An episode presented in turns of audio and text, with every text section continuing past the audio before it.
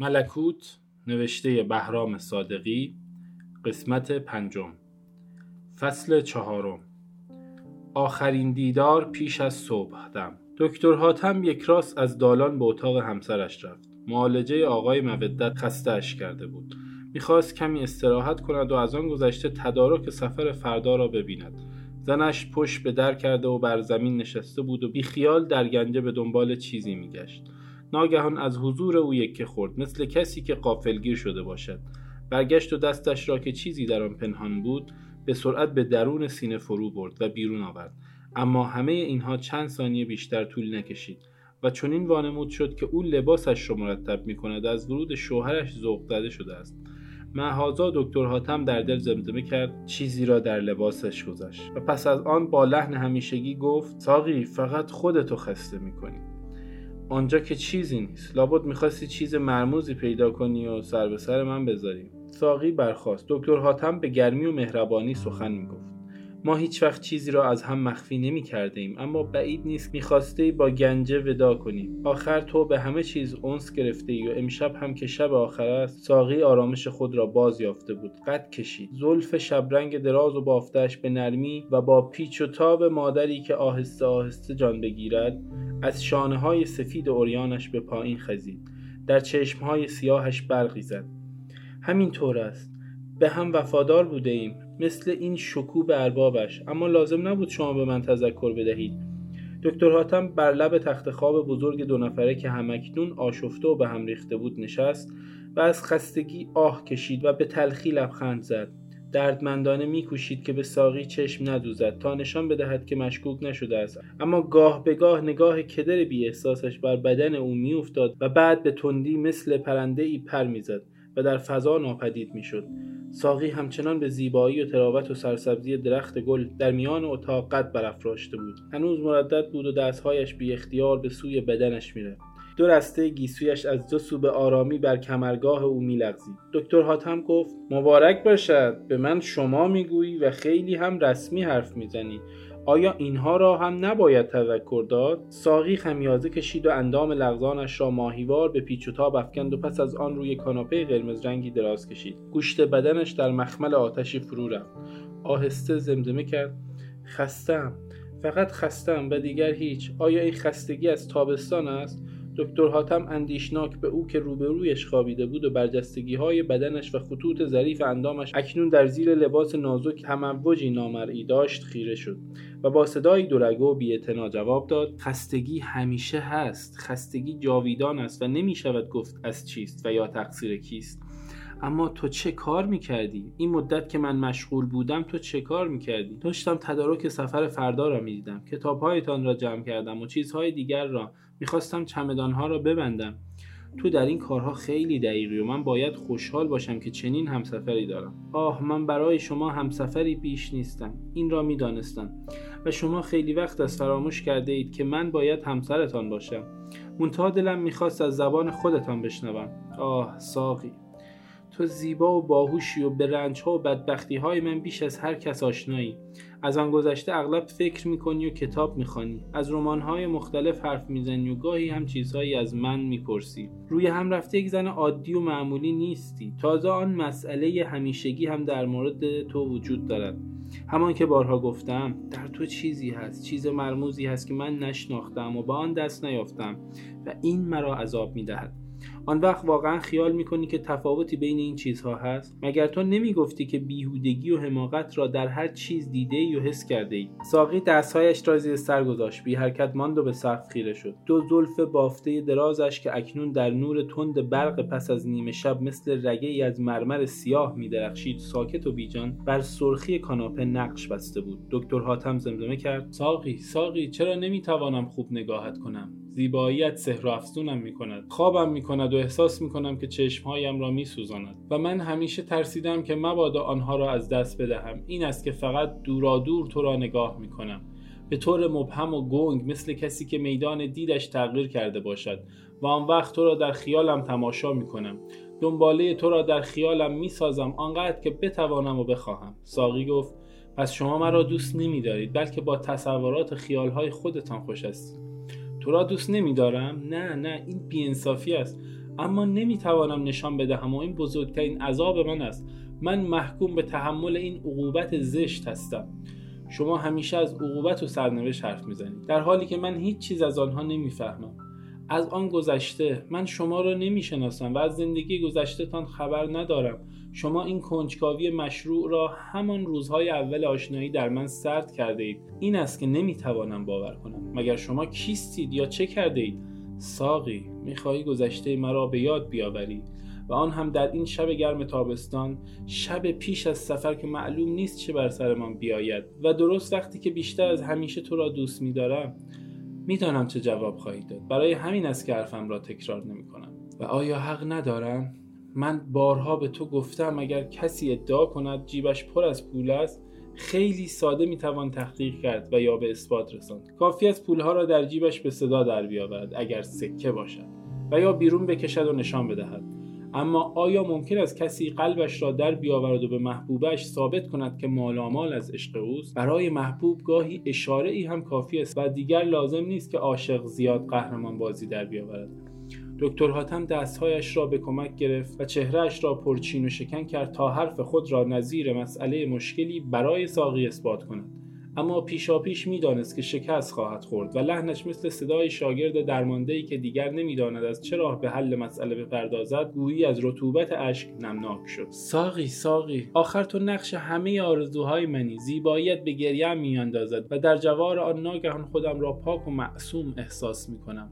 اما از این زیبایی من چه سهمی دارم و چه سهمی داشتم؟ همه و هیچ. با آنکه روبرویم خوابیده ای فرسنگ ها با من فاصله داری و درست به اندازه همان آرزوها و همان بهشت خدا دوردست و دیریابی و من فقط بویت را میشنوم و صدای شیرینت را. ساقی بلند خندید و برخاست و بر لبه کاناپه نشست و باز خمیازه کشید. خستم این خستگی چیست؟ از حواس یا از تنهایی؟ و کمی هم حالت تهوع دارم. و این چیست و این چیست که در توست؟ در لبها و نگاهت که من هنوز با آن دست نیافتم. ساقی لبخند زد. شما همیشه مثل کتاب ها حرف زده اید و امشب مثل کتاب های خوب حرف می‌زنید. من خوشم میآید. برای اینکه سالها سرگرمیم همین بوده است و تازه این باعث می شود که گهگاهی و شاید هم همیشه خودم را به جای زنها و دخترهای رمانها بگذارم. تو از جواب دادن تفره می روی آیا این هم سرگرمت می کند؟ نمی‌دانم از چه حرف می‌زنی. من در خودم چیز عجیبی سراغ ندارم. بنابراین چه بگویم؟ ولی این را میدانی که چطور باید مسخره کرد و به بازی گرفت. خیلی خوب. اما دیگر این چیز برای من مهم نیست. باید خوب درک کرده باشی. و من همیشه آمادم که اعتراف کنم که تو زیباتر از همه زنهای من بوده ای و آن روزها که به خاطر من لباس بنفش رنگ می پوشی اما من می‌دانم که به تو بد کردم و برایت شوهر خوبی نبودم و تو در کنار من در این تاریکی و تنهایی روز به روز پژمرده تر می شدی و افسرده تر تو دستهای جوان لازم داری. اما من چه دارم؟ خیلی خوب خیلی خوب. باز هم می‌دانم الان چه اتفاقی خواهد افتاد. اما دستهای من پیر است و لبهایم یخ زده است. دیگر عادت کردم ولی بالاخره مقصودتان چیست؟ چرا مخصوصا امشب این حرفها را پیش کشیده اید این حرفها همیشه در شبهای آخر به میان می آید. من در این مورد تجربه های زیادی دارم. همیشه همینطور تمام می شده است. شب آخر؟ کدام شب آخر تمام می شده است؟ مگر بناس چیزی تمام بشود؟ مگر تنهایی من خستگی و من و این زندگی بیجان من آخری هم می‌تواند داشته باشد؟ باز هم فرداست تو یک مسافرت دراز و بیفایده و بدون هدف. ساعتهای کشنده در راه. بیان که یک کلمه با هم حرف بزنیم و آن قیافه تلخ و عبوس شما بعد یک شهر دیگر و یک خانه دیگر و دوباره همان و همان و همان بی تغییر و بی یک حادثه. پس سفر حادثه نیست تغییر نیست؟ برای شما ممکن است حادثه باشد چون لابد می‌دانید چه می‌کنید. اما من از کارهایتان سر در نمیآورم و چشم بسته دنبالتان میآیم مثل کورها. برای من هم حادثه است. حادثه اتفاق خواهد افتاد حتی برای کورها. برای همین است که باید همین امشب درد دلهایمان را به هم بگوییم سرزنش ها و گلایه هایمان را بکنیم و احیانا احیانا تو مرا در آغوشت راه بدهی چون من از سرنوشت خودم اطمینان ندارم. هیچ. من بازیچه دست تقدیرم. ساقی بار دیگر خندید و به تلخی گفت و من بازیچه دست شما. اما شما خیلی تند می روید هر کس بازیچه دست سرنوشت و تقدیر است. از حمالها گرفته تا دکترها. ولی شما می‌خواهید برای خودتان اهمیت و وضع استثنایی منحصر به فردی قائل بشوید. آن هم پیش تو و برای تو. از این صحنه سازی ها چه سودی خواهم برد؟ شما می‌خواهید با حرف دنیای تازه‌ای برای من بسازید. پر از تنوع و هیجان پر از اسرار و رمزهای ناگشودنی. می‌خواهید مرا گیج و حیران کنید اما من دیگر خستم خستم و افسرده و نومید تنم فرسوده است و خودم را تحقیر شده حس می‌کنم. زن شما بودم اما یک بار هم در جریان کارهایتان قرار نگرفتم. از تصمیمات ناگهانیتان سر در نمیآورم. حرفم را گوش نمی کنید و هیچ وقت با من مشورت نکرده اید و نظرم را نخواسته اید آیا واقعا کنیز شما هستم؟ مگر تفاوتی هست؟ تو مایه زندگی من بوده ای همین برایت کافی است. اما من چه گناهی دارم؟ من خود بنده زرخرید شغلم هستم و سرنوشت. یا اگر بدت میآید و تکراری و مبتزل شده است طور دیگر می‌گویم بنده شغلم و مأموریتم. ساقی بار دیگر خمیازه کشید. در این سالهای طولانی تنهای تنها در این خانه شوم لعنتی بدون آنکه اجازه داشته باشم با همسایه ها رفت آمد کنم و یا خودتان روزی مرا به گردش ببری زندگی کردم. نه بچه داشتم نه امید داشتنش را و گاهی چیزهای وحشتناکی از این و آن میشنیدم. درباره شما و کارهایتان که مو بر تنم راست می شده است. با خود می گفتم آیا درست است؟ و آن وقت شبها را با چه های سیاه و دهشناک گذراندم. آه چرا به این بلا گرفتار شدم؟ تقصیر من در این میان چیست؟ دکتر حاتم به تلخی خندید. هیچ هیچ. تو بیگناه و معصومی. با وجود این تاوان گذشته و رفتارت را پس می دهی و من از تو بیگانه ترم. معصومتر و بیپناهتر. اگر تو شبها عذاب میکشیده ای من تمام عمر را در کابوس و ظلمت و بدبختی به سر بردم. پس برای چه مرا گول زدید برای چه مرا شریک سرنوشت خودتان کردید گول زدم؟ گول زدم؟ ساقی این تویی که مرا متهم می‌کنی؟ آه خوب بود یک لحظه فکر می‌کردی. پس گوش کن همان است که گفتم این کفاره رفتار توست و عذابهایی که به پدر و مادر داده ای تو بودی که دیوانه من شدی و عشق من آوارت کرده بود. از خانه و کاشانه بریدی و پدر و مادرت را ترک کردی و به من پیوستی. آن روزها یک کلی عاشق بودی. از نفرینشان نترسیدی و آنها تردت کردند. آن وقت پدر از زهر خورد و در کاغذی نوشت که ساقی مرا کشته است. ساقی مرا زشت کش کرده است. و فراموش کرده ای که سالها پس از مرگ فجیع پدرت یک شب نامه ای از سرزمینت رسیده بود. آن شبی که طوفان و باران بیداد می کرد و شب تاریکتر از همیشه بود. در اتاق کاهگلیمان زیر آن تاق ضربی در آن ده دور افتاده بله ساقی. بگذار مثل کتاب ها حرف بزنم. لااقل سرگرم می‌شوی. آن وقت کاغذ را باز می کردیم و در نور چراغ نفتی که دود می‌زد بازش کردیم. تو آن را از دست من ربودی و گفتی دکتر نگاه کن نگاه کن هر کس آن را نوشته گریه می کرده است و من دیدم که اشک رویش خشکیده و لکه انداخته است. وای چه هوایی بود چه مهی چه سرمایی. خیلی خوب تو حتی به بالین مادرت هم نرفتی و او یک هفته تمام دور از تو جان می‌کند و فقط اسم تو را بر زبان میآورد. اینها را فراموش کرده ای؟ آن اشکهای خشکیده هنوز هم بر کاغذ نقش بستند. و آن التماس ها و تضرع هنوز هم در قالب بیجان خطوط به چشم می‌خورند. ساقی جان بیا بیا بیا و تو رفتی. تو می نشستی و ساعتها به من نگاه می کردی حرف نمی زدی راه نمی رفتی و مثل قفل غم ساکت و خاموش بودی. من به پایت می افتادم و التماس می کردم و می نالیدم و می گریستم که چیزی بخوری و استراحت کنی. و آن وقت دهانت باز می شد و می گفتی من تو را دوست می دارم من فقط تو را دوست می دارم بگذار آن پیرزن لهیده در تنهایی خودش بپوسد و فریاد بزند. بگذار بمیرد. آه ساقی ما هر دو بیگناهیم. این نفس شوم و روح بدبختی و آن مایه غم و بیچارگی است که سرنوشت من و تو را به هم قفل کرده است و این قفل غم گشوده می شود باید گشوده شود. من چاره ای ندارم زیرا مأموریتم همین است. ساقی بر خود پیچید و پاهای اوریانش را دراز کرد و با مشت به بدنش کوبید و خمیازه طولانی کشید. دکتر حاتم سرش را در دستها گرفته بود و به کفشهایش نگاه می‌کرد. ساقی گفت خسته نمی‌شوید؟ چطور ممکن است کسی اینقدر حرف بزند و آن هم بدون وقفه؟ اما من نزدیک است استفراغ کنم. هیچ احساسی ندارم و هیچ خاطره ای مادر پدرم آنها خیلی دور شدند. خیلی از من دور شدند و من فقط خستم راستی این خستگی چیست؟ خلاصه همان است و دیگر هیچ. من هم این تجربه رو دارم. تجربه ای به قسمت جوانیم دکتر حاتم گفت جوانی جوانی. اصل قضیه همینجاست. حالا فهمیدی که این بدن توست که وادارت می‌کند به من بد بگویی؟ سرزنشم کنی و فحشم بدهی؟ این بدن سیراب نشده توست که تشنه مرد است. تشنه بوس و کنار است. و من چه بودم؟ یک سراب باطل. اما قلبت هنوز هم به من حق می‌دهد و آن چشمهای قشنگ اندوهگینت آن سیاهی عمیق و باز هم ممکن است اشکهایت به خاطر من به زمین بریزد. به خاطر من که وقتی بعد از ظهر فرا می‌رسد نمی‌دانم چه بکنم. اضطراب و دلهره آتشم می‌زند. تو زنی و باید دل نازکت بسوزد. همانطور که همه آن آدمهای سالم که آسوده به خواب می‌روند و برنامه هایشان به خوبی اجرا می شود آن تاجرها حمالها و مردم کوچه و بازار و همه آن انسانهای خوشبخت که به دام بعد از ظهرها نیفتادند و هر ساعت روز برایشان خوشایند و زیبا و مختنم است. دلشان به حال آن کس میسوزد که نمی‌داند بعد از ظهرها را چگونه بگذراند و به حال او ترحم می کند که سرگردان است و نمی‌داند با این گرفتگی و سنگینی و اندوهی که ناگهان مثل آواری از سرب و آهن در این لحظه های شوم پیش از غروب آفتاب بر قلبش فرو می آید چه کند؟ چنین کسی شوهر توست. او دیگر نمی‌توانست با تو هماغوش بشود. ساقی گفت یا می‌خواست چون هر دو یکیست همانطور که همسفر و همسر یکی بودند. پس تو می‌خواهی مرا محاکمه کنی؟ آن هم در شبی که نباید محاکمه کرد؟ نباید. چرا؟ برای اینکه می‌خواهیم از اینجا برویم؟ فقط برای همین؟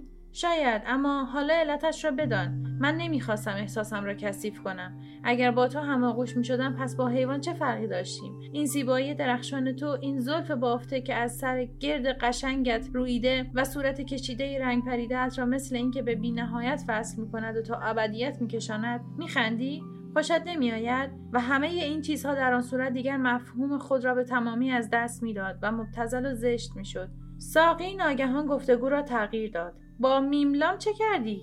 من این سوال را به عنوان یک پرستار می کنم هرچند که حالا روپوش در بر ندارم. به عقیده من میملان باید خیلی خوشوقت باشد که چنین پرستاری داشته است. اما او از جراحی منصرف شده و به عقیده من شما باید خیلی متاثر باشید که چنین بیماری را از دست می دهید من هیچ وقت متاثر نمی‌شوم. آن هم برای واقعیت ها همکنون مسجل شد که او می‌خواهد یگانه دستش را داشته باشد. به نظر تو این علامت بسیار خوبی نیست و نباید آن را در این دم آخر به فال نیک بگیریم؟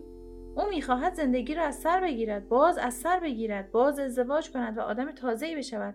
می‌گفت می‌خواهد همه اعتیاداتش را ترک کند سیگار و مشروب و چیزهای دیگر را و به مرحله برسد که یک فنجان چای همان این مختصری که در جایی هست در عوض اینهای دیگر به او کیف بدهد. خیال می‌کنید چه چیز باعث تغییر عقیدهاش شده باشد؟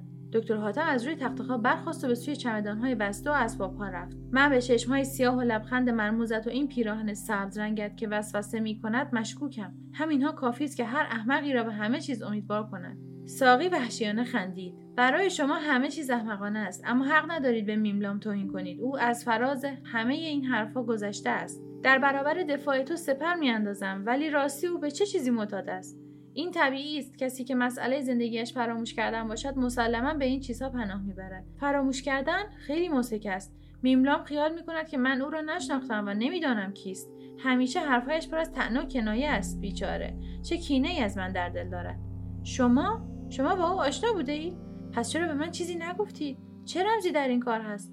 هیچ رمزی. هیچ رمزی در کار نیست و من هم تا کنون او را ندیده بودم. دورا دور میشناختمش. به وسیله به وسیله دکتر حاتم ناگهان روی صندوق نشست و چشمای نمناکش را با دست پوشاند.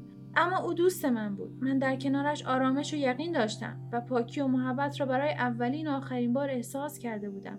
از چه کسی حرف می‌زنی؟ از همان کس که با بیرحمی و سنگدلی از من جدایش کردند. من در مقابل آن فاجعه دهشناک هیچ چاره و پناهی نداشتم جز آنکه بار دیگر به قعر سیاهی ها و به آتش دوزخم پناه ببرم. در واقع من هم به فکر فراموش کردن افتادم و فرار کردم. از آن شهر خونین فرار کردم. سالها سالها و در دشتها و کوهستانها گریختم. آرامش و یقین با من ودا کرده بود و پاکی و محبت جلوه بیهوده و ابلهانه ای داشت. پس نمی‌توان در این دنیا به چیزی دل بست نمی‌توان به کسی امید داشت.